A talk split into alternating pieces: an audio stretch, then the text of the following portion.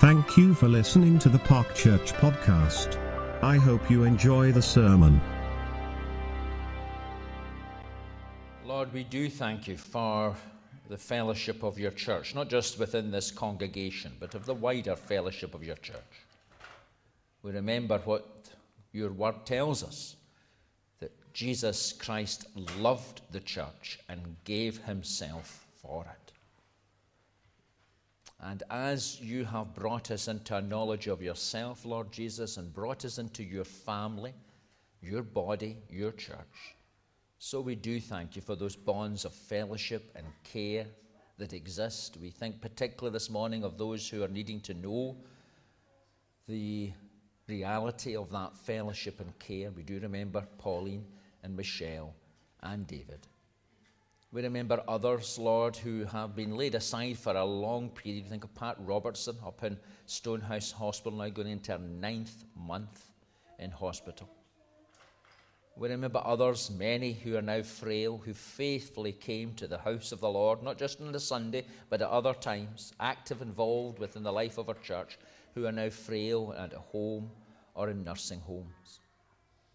We also think of those who once were part of us and whose hearts have grown cold, who have turned away from the way of Jesus, and who journey in a different path, and we remember them before you now. In the quietness we come with our prayers, with our pictures of people and of circumstances, of the folks round about us that we know and of the folks round about us that we don't know. And in the quietness now, we come and we pray for one another.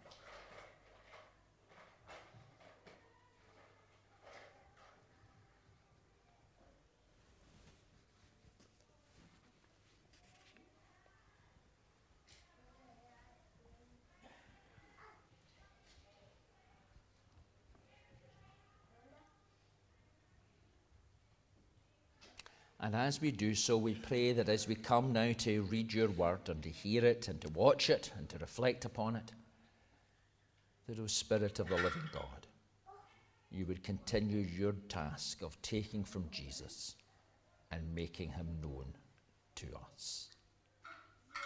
Lord Jesus Christ, hear us as we pray. Amen. In a few minutes, we're going to watch uh, the Bible. I know a number of us have found watching it on the screen helpful, and, um, and we're going to be reading this morning, or following the story, from Matthew chapter 19. If you want to turn in your Bibles to that, Matthew chapter 19. And we're looking at a slightly different encounter this morning. Just a word of explanation before we watch it. The last few Sundays, we've been looking at Jesus encountering folk, the disciples, the, the sick and the demon possessed, and those who are ill in various ways. Um, we looked at the story of the woman at the well, the Samaritan woman, and last Sunday we watched and looked at the story of Nicodemus. All different kinds of people different circumstances, religious people, non religious people, people who were hale and hearty, people who weren't hale and hearty, people who had deep, deep rooted issues within their life, and others who were getting on with their life, like Nicodemus, but were being provoked to ask questions and to think. And that's the story of Jesus reaching, meeting with a whole range of different kinds of folks. A range of folks even bigger and broader than a range than we have gathered here this Sunday morning. And that's vital but as you read the gospel stories, you also read that in these encounters with people, eh, the miracles that took place, the healings, and the other miracles that took place around that, especially in Matthew, and Mark, and Luke, these gospels particularly, they emphasize that these encounters, these meetings, were in a sense surrounded by the phrase that Jesus was teaching and preaching about the kingdom or the kingdom of God. For you see, that actually, it was what Jesus said, even perhaps more so than what he did, that provoked a reaction. Nicodemus was provoked not only by what he saw, but by what Jesus was saying, and that stirred him. Even when Jesus met with the Samaritan woman, he actually has teaching and what he says to her about what it is to worship God in spirit and in truth. And so this morning we're looking at encounters that Jesus had with some people, uh, all in a day, all in a day's business in the sense of Jesus, different kinds of encounters where teaching was given. And teaching, which I would suggest is actually very pertinent and relevant for our world and our society and our life today. So let's hear and let's watch the Word of God.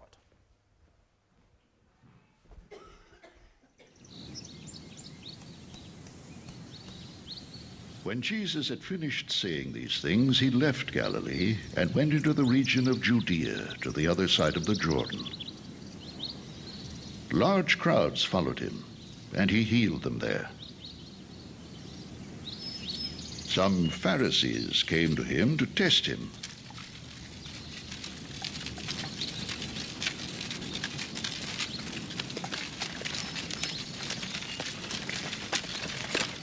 They asked, Is it lawful for a man to divorce his wife for any and every reason?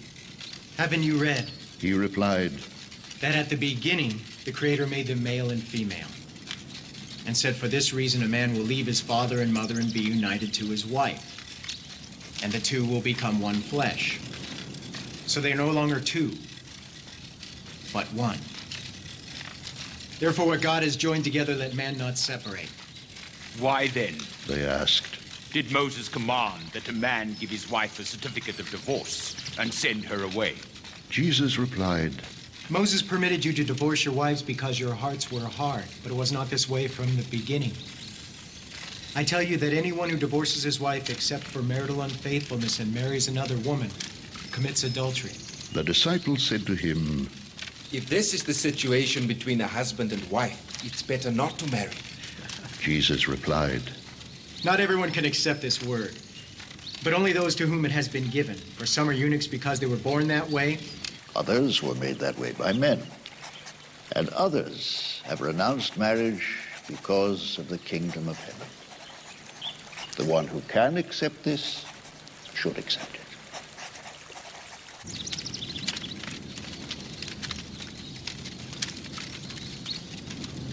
Then little children were brought to Jesus for him to place his hands on them and pray for them.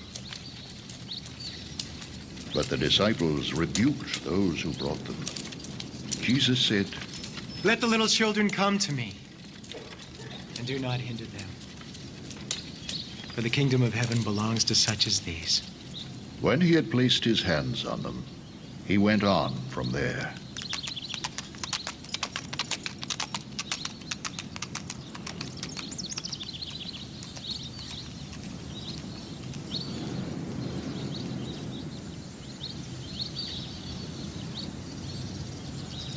Now a man came up to Jesus and asked, Teacher, what good thing must I do to get eternal life? Why do you ask me about what is good? Jesus replied, There is only one who is good. If you want to enter life, obey the commandments. Which ones? the man inquired. Jesus replied, Do not murder. Do not commit adultery. Do not steal. Do not give false testimony. Honor your father and mother. And love your neighbor as yourself. All these I've kept. the young man said. What do I still lack? Jesus answered, If you want to be perfect, go sell your possessions and give to the poor, and you will have treasure in heaven. Then come follow me. When the young man heard this, he went away sad, because he had great wealth.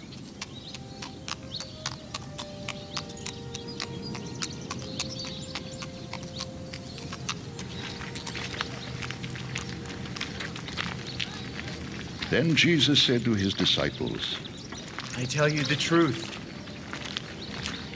It is hard for a rich man to enter the kingdom of heaven. Again, I tell you, it is easier for a camel to go through the eye of a needle than for a rich man to enter the kingdom of God. When the disciples heard this, they were greatly astonished and asked, Who then can be saved? Jesus looked at them and said, With man, this is impossible. But with God, all things are possible. Peter answered him, We have left everything to follow you. What then will there be for us? Jesus said to them, I tell you the truth. At the renewal of all things, when the Son of Man sits on his glorious throne, you who have followed me will also sit on 12 thrones, judging the 12 tribes of Israel. And everyone who has left houses or brothers or sisters or father or mother or children or fields for my sake will receive a hundred times as much and will inherit eternal life. But many who are first will be last, and many who are last will be first.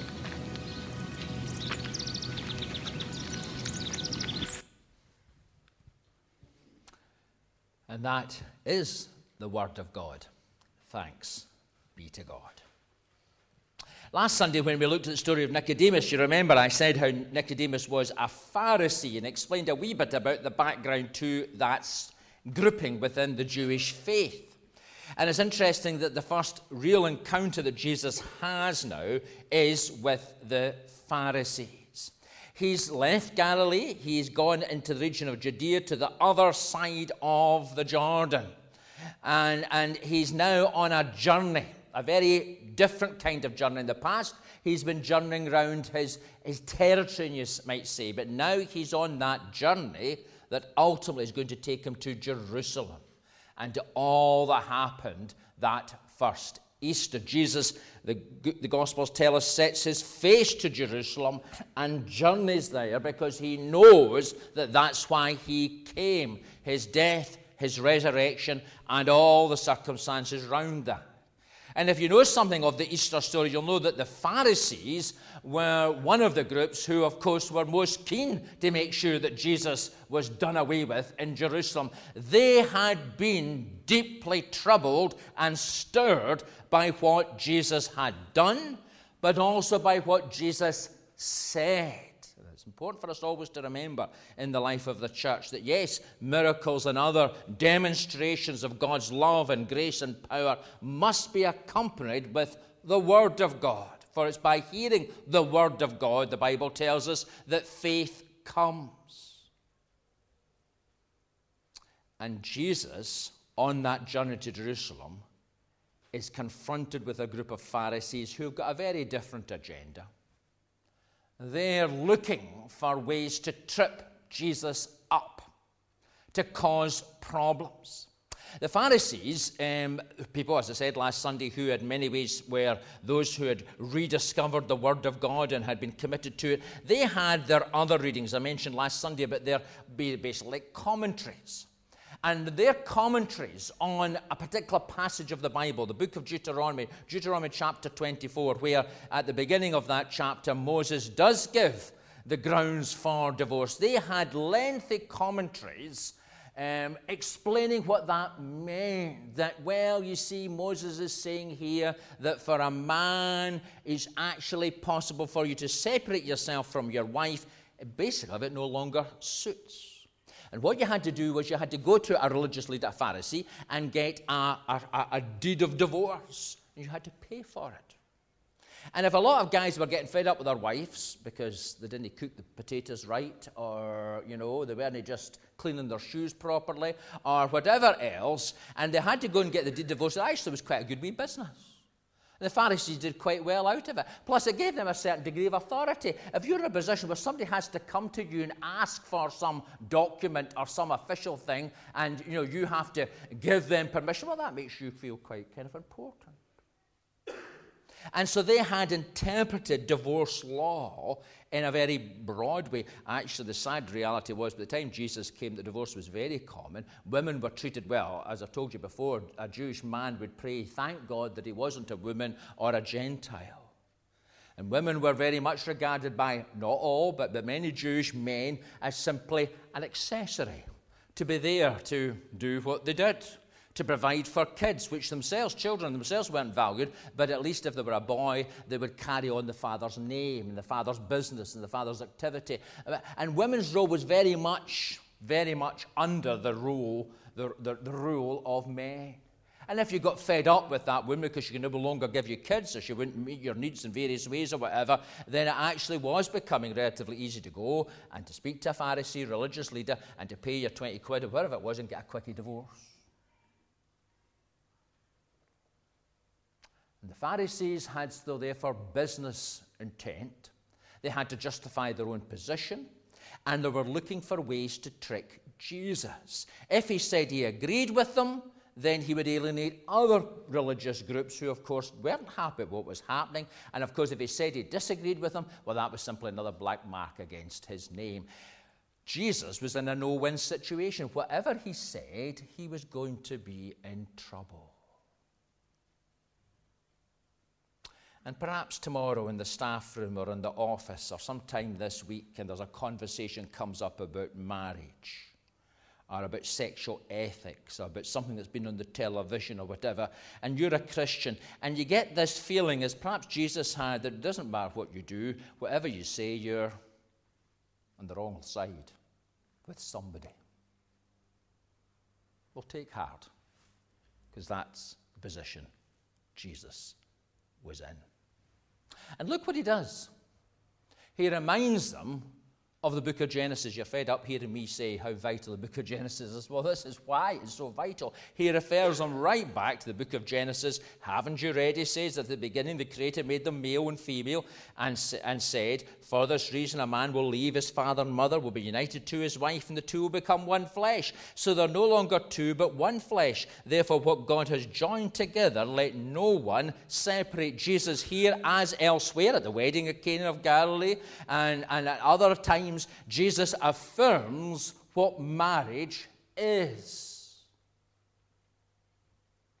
And that's why it's not for the church or part of the church to reinterpret what marriage is. Marriage is between a man and a woman. And other people might have other arrangements society might deem that something else is legal or right, so be it. But the church has to affirm what Jesus affirms, what the Bible says that marriage is between a man and a woman and that together they become one flesh. And without shocking us all or causing us all to have, you know, heart attacks or whatever this morning, you know what that means. That it's the place where the f- proper expression of sexual love is found and demonstrated and experienced. And while you might have thought that would have been kosher, in first century. I thought it was very good the way they had Jesus sitting there getting taken along the road. It wasn't. Oh, yes, people would give nodding assent to that in the first century, but let's be honest, there's nothing new under the sun. And all sorts of arrangements, all sorts of activities, and all sorts of practices went on there just beneath the veneer of formality or orthodoxy. Jesus goes back to what the Bible teaches. And so this encounter demonstrates that. And this encounter should encourage us in our encounters with friends, with family, in all the discussions, rather than pointing the finger, note, note that's very important, rather than pointing the finger and saying, that's wrong and you shouldn't be doing that and, you know, zip up your trousers or whatever, he points people to what the Bible says and the principles, the creation ordinances that his Father in heaven established. And then when he turns to the issue of divorce, he clarifies what that means. And it's interesting, that comes over uh, very clearly for sexual, for marital unfaithfulness, I think it was translated in the screen, sexual morality. Some verses have adultery, but actually the word there is, is not just a physical adultery, it's that there is grounds for divorce where the wife has been unfaithful. However, you must remember, Jesus is speaking at a time when women couldn't divorce when they don't have any legal status. They didn't have any legal right. It was only the man. He was actually restricting what a guy could do and also reminding us later on when he speaks of the church and as the bride of Christ of the value that women had. His ministry with women was radical. It was one of the things that caused people to notice that he had the women who were faithful and cared for him and provided for them and were given a place in his team of disciples. And so men and women find themselves in areas of marital breakdown, unfaithfulness.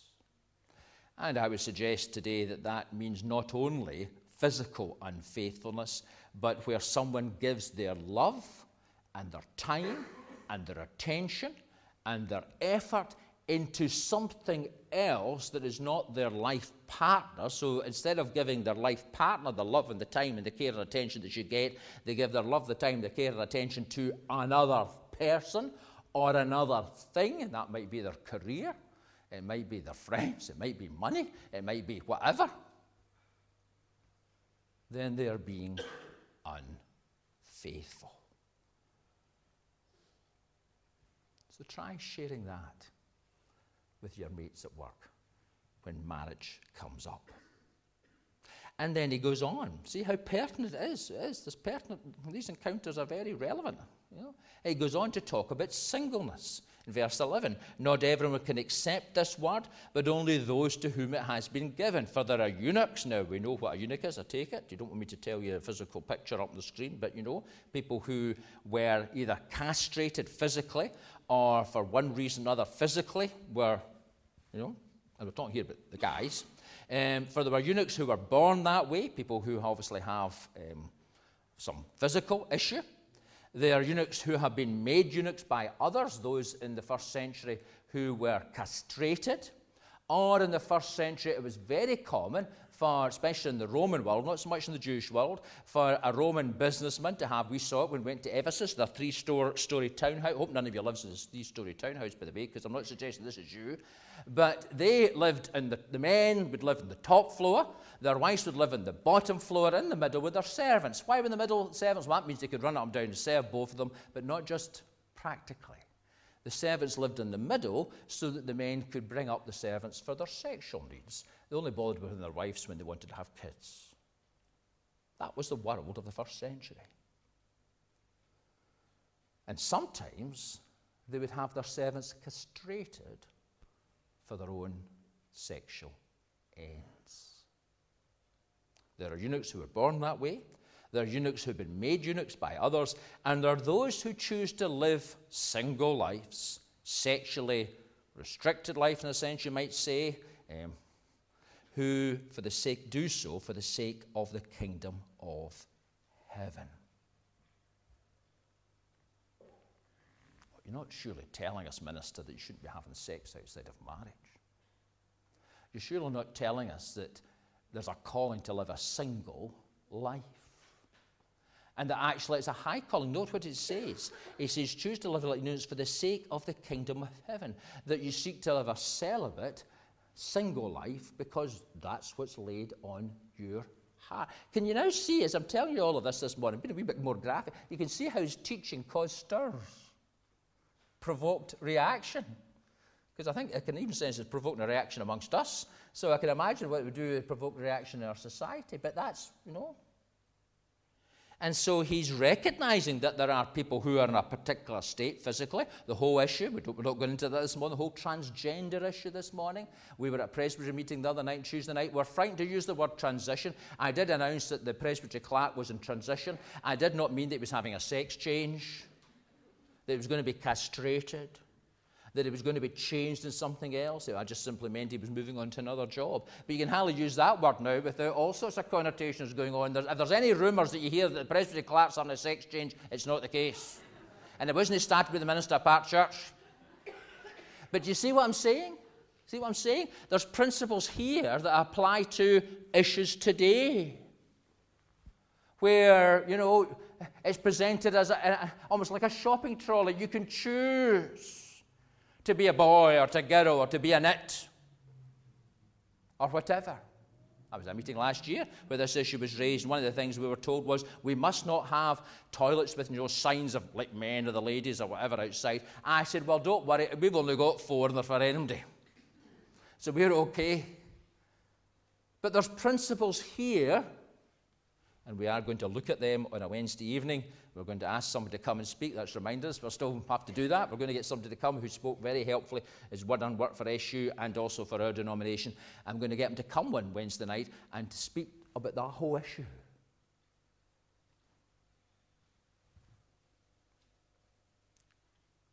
Of also accepting that one is single and celibate. And I want to commend those professing believers, younger people in our church who have lived faithfully before they were married and seek to live faithfully now that they are married. But that doesn't sit comfortably with the social norms or the moral relativism of 2019. Do you think that Jesus provokes a reaction? Would provoke a reaction if he was going to saying these things today? Do you think so? Maybe it's about time that we allowed him to do that. Let's sing together.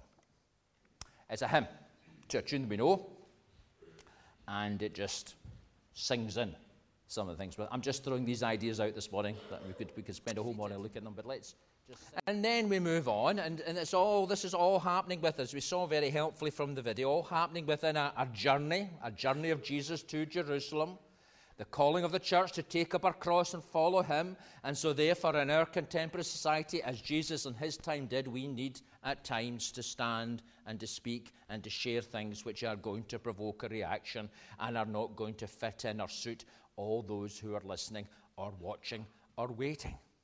And we pass on, then people brought little children to Jesus for him to place his hands on them and pray for them. But the disciples rebuked them. Why did the disciples rebuke? Them? Well, rebuking them because, of course, kids, you see, if you were a woman, you were, and if you were a child, you were, you see. And so children were there. They were there. And again, this is a general statement. Uh, it would be unfair to say that was true for every Jewish family or anything else. Uh, of course not. But they were often regarded, especially by the religious leaders, those who were on the, you know, the kind of higher echelons, the upper, and the middle classes and the upper middle classes and the kind of aristocracy of the kirk. Children were regarded as a commodity. You had them, partly because as a man you wanted to show that you were, well, you weren't a eunuch. And they were there, and if they were a boy, then they would carry on your name, and they would carry on the business and whatever else. If you were a girl, well, you'd get married off, and you'd get some money for it. My pension fund, I don't have any daughters, so, you know. And will I get anything from my sons? Well, I don't know, Emma. What are you willing to give us for them? are your mum and dad willing to give me?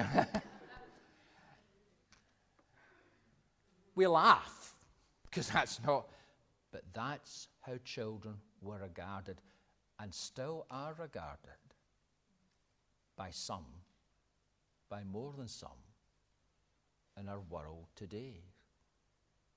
Including, I'm being very controversial today, including, dare I say, amongst a lot of middle class and upper class people. They're a commodity. Nice to have them. And you give them money. And you do what you do. But you don't actually spend time with them. You've got the au pair for doing that or the PlayStation or someone else. And Jesus here is giving children a key place. Not to turn them into little princesses or gods. That's not right either. if you've been a parent, you'll know how that's a dangerous road if you go down that road. Not like that, but to give them a place. And to give them a value. Look what he says. Let the, and we've heard this often, especially those of us who are Presbyterians, because this gets trotted out for infant baptisms. Let the little children come to me and do not hinder them, for the kingdom of God belongs to such as these. And I'm not talking, um, you, could, you, you can take that and apply that to being childlike in our faith and everything else, and that's right, that's right, but that's not the angle we're on today. You know, that's not the line of thinking we're on today. What he's saying is that these children are part of God's kingdom purposes. See, that's why. That, why did God say to in the book of Genesis, go forth and multiply? He said to them not only that mum and dad would, yes, would have some fun in the process of doing that, let's be honest, and enjoy themselves, but so that the kingdom, so that God's people would grow, would prosper, would advance, so that they would rule the earth and steward it in the way it was meant to be. Children are to be seen as a blessing, as a gift from God. Now, I know as a parent, we don't always feel like that. I do now. Well, Gregor's not here today, he's left. but, you know, I know that. But I also know the great joy and the great blessing that they are. And the things that I've learned about myself and about God. I'm always conscious this goes online, but I don't think Martin would complain. I don't think he would anyway. Martin Patterson, Carolyn's son. Challenging time. You know, I told him once many years ago, sitting here actually, in the church and it was quiet, this idea of God as a father. I said, You really know what that means when you have a family of your own. That was long before you, well, no, you, Jennifer, but long before, well. And I don't see him very often now. He's a busy man. The other month there, I did go up to the house and we went out for a run and they brought out the, the recent addition to the, the, the family. And he was so chuffed to show me that he was a dad and his kids. And that he was learning more of what it is to say, God is your father.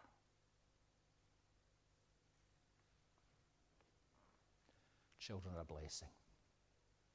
They're not a commodity. And I know this is not the case for you families here in the church this morning. I know that. I saw you sitting there with your kids, and bless you. And the reason why I brought you out, just in case you wondered, was because A, it was a delicate story, and I want the church family, us as a family, to. Because sometimes when you're in there, you don't see them. What a blessing to see children nurtured in the Lord. And that's what he's saying here. Don't keep them out, but they're integral to the nurturing of the faith, discipling them in the way of Jesus, so that they see primarily within their mums and dads. And I've said to you before, uh, my wife has to give credit for her witness, probably more than me as a parent. But to see in their mums and dads the way of Jesus. For to such belong kingdom of God. And even when they grow up and they go off and do their own, make their own decisions and whatever else, and let's be honest, they do, you're still there to the day you die, bearing witness to Jesus as their mum and dad. See how relevant Jesus is? See how pointed in many ways and how challenging that is to many within our society who, as teachers, you can testify. I was reading an article this past week from social workers and from psychologists and the problems and the suicides and all that. There's a whole host of reasons for that. which simplistic to say there's only one reason. Of course there is. But you know, I'm sure, Stuart, if some of your mums and dads or mums just spent a bit more time with their kids, you wouldn't have so many problems in dealing with so many kids. It's not the teacher's responsibility, isn't it? It's not, you're having to pick up the role that mum and dad should be doing. Time's gone. Let's press on.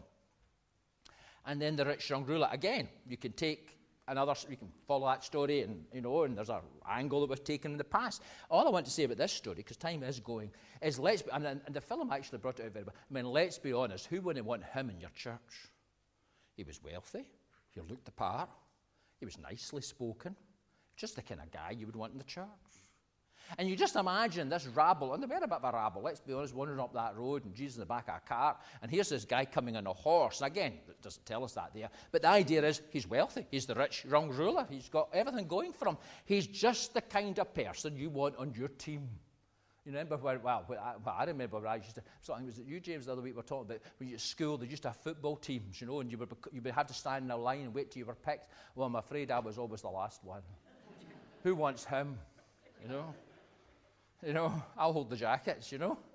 Well, this guy, this is the guy, there isn't, this is the kind of guy that you want, don't you? Yeah, you want. So surely, surely you would try and kind of, you know, accommodate him you know, just, you know, just tone things down a wee bit, Jesus. Don't be too harsh about the money and all the rest of it and what's really, you know, what's the thing in your life that really motivates you. You know, just, just, uh, you know, make the gospel suitable so that you'll get them in because once you get them in, you can get them changed. My friends, that doesn't work. I've been minister for nearly 30 years to tell you it doesn't work. It's the grace of God that starts the work of change, and you have to be converted first before that work starts. And he challenges the man. Notice again, notice again what he's saying. He, he gets on to the religious leaders, the Pharisees, just on to them. Doesn't he point the finger to the folk whose lives are messed up with broken marriages or castrated or whatever else? Eh, you know, he, he's positively affirming godly values in the area of sex, marriage, family, kids. And what's your priority, young man? I think it's Luke's gospel that tells us when the young man goes away, Jesus was filled with grief for sorrow. And journeyed. Very good that, wasn't it? You saw him journey away. Because you see, his God was what most people would actually have to say is their God today their status, their money, their wealth, their position, what they have, what they can be, you know, what they aspire to, how they look, what they wear the kind of horse you've got? Well, no. And yet he goes away. Because that's more important than putting God at the center of his values, of his purpose, of his living, and of his lifestyle. No wonder the disciples said, Who then can be saved? And Jesus, full of enthusiasm, says, Well, with man that's impossible, but with God all things are possible. Thank God. But in our contemporary society, where the, the, the, the idols of mammon are being shown to be what they are empty, hollow, man made things. Read the book of the prophet Isaiah, particularly the first 30 chapters, where continually he says to Israel, You've made your gods, and you're looking to them to rescue, to deliver you, to save you. But look, they're, a result of your productivity, your creativity, the result of your hands, and in the same way as you go to dust, they'll go to dust because they're passing things. So, in our contemporary society, as we've made sex, or made personal security, or made comfort, or made passing material things, the gods that we have sought after, my friends, they are and they will come back to haunt us. Seek first the kingdom of God Jesus said. And all that is needful will be given to you. Jesus? Who is this Jesus? He stirs things up. He doesn't blend in or fit in. Doesn't point the finger, but he affirms what is true. He gives words of wisdom that are as relevant today as they were 20 centuries ago. But how to live a life that's a blessing to others and will ultimately and eternally, as Angus discovered, give you security. He makes it clear we're the ones that find it hard to take it on board and allow it to be worked out. Jesus, all for Jesus, all my ever hope to be, all I am and have and ever hope to be. Let's sing this remaining seated as we bring our offering to the Lord. Together. Those of us who come to the midweek and Wednesday night, we're looking at a passage, and in that passage we read that after Jesus had been doing some teaching, on hearing it, many of his disciples said, This is a hard teaching. Who can accept it? And then it goes on to say, From this time, many of his disciples turned back and no longer followed him. And Lord, I'm very conscious this morning that in this series of encounters that, Lord Jesus, you had with people, we've touched upon, and I'm also very conscious that simply touching upon, we've touched upon some very pertinent issues for our life and for our living. And I'm very conscious also, Lord, that in that sense it's, that's all right for me sitting in here, but many of these good folks are living out their lives with family, with friends, and their working places where these issues to do with marriage, to do with sex, the whole issue to do with that, um, and people transitioning and a whole host of things to do with the role of family and the values that should undergird that. And what really is our chief end? Our chief end, O oh God, our Father, is to glorify you and therefore to enjoy you forever. That is not the chief end of most people in our world today, in our society today. How, Lord, can we be like you, Lord Jesus? And in our words, in our conversations, not condemn, not point the finger and say, How could you do that? or Why are you like that? But how can we positively affirm these godly, but also ultimately very sensible priorities and principles? We need your help for that. And so continue to teach us from your word, O Lord. Give us teachable hearts and minds. Lead us into your word and into things that are written about it so that we might get a better understanding of some of these issues I've touched upon. I'm conscious others of us perhaps feel we're past that point. That's fair enough. But others of us, Lord, are still working through these things. Lord, we've got a library here. Help us to use the resources you have given us in order that we might have the mind of Christ and bring the fragrance of Jesus Christ to bear on these very central issues. Lord, teachers, psychologists, doctors, professional people are wringing their hands. Our social service system is groaning under the pressures that are laid upon it, the breakdown of family life, and a whole host of other things. Lord, that's the fruit, the toxic fruit of a society that's wandered far from you enable us to be your salt and your light in this day and in this generation, we pray. And so we offer you these our gifts as a token of this our desire. In Jesus' name. Amen.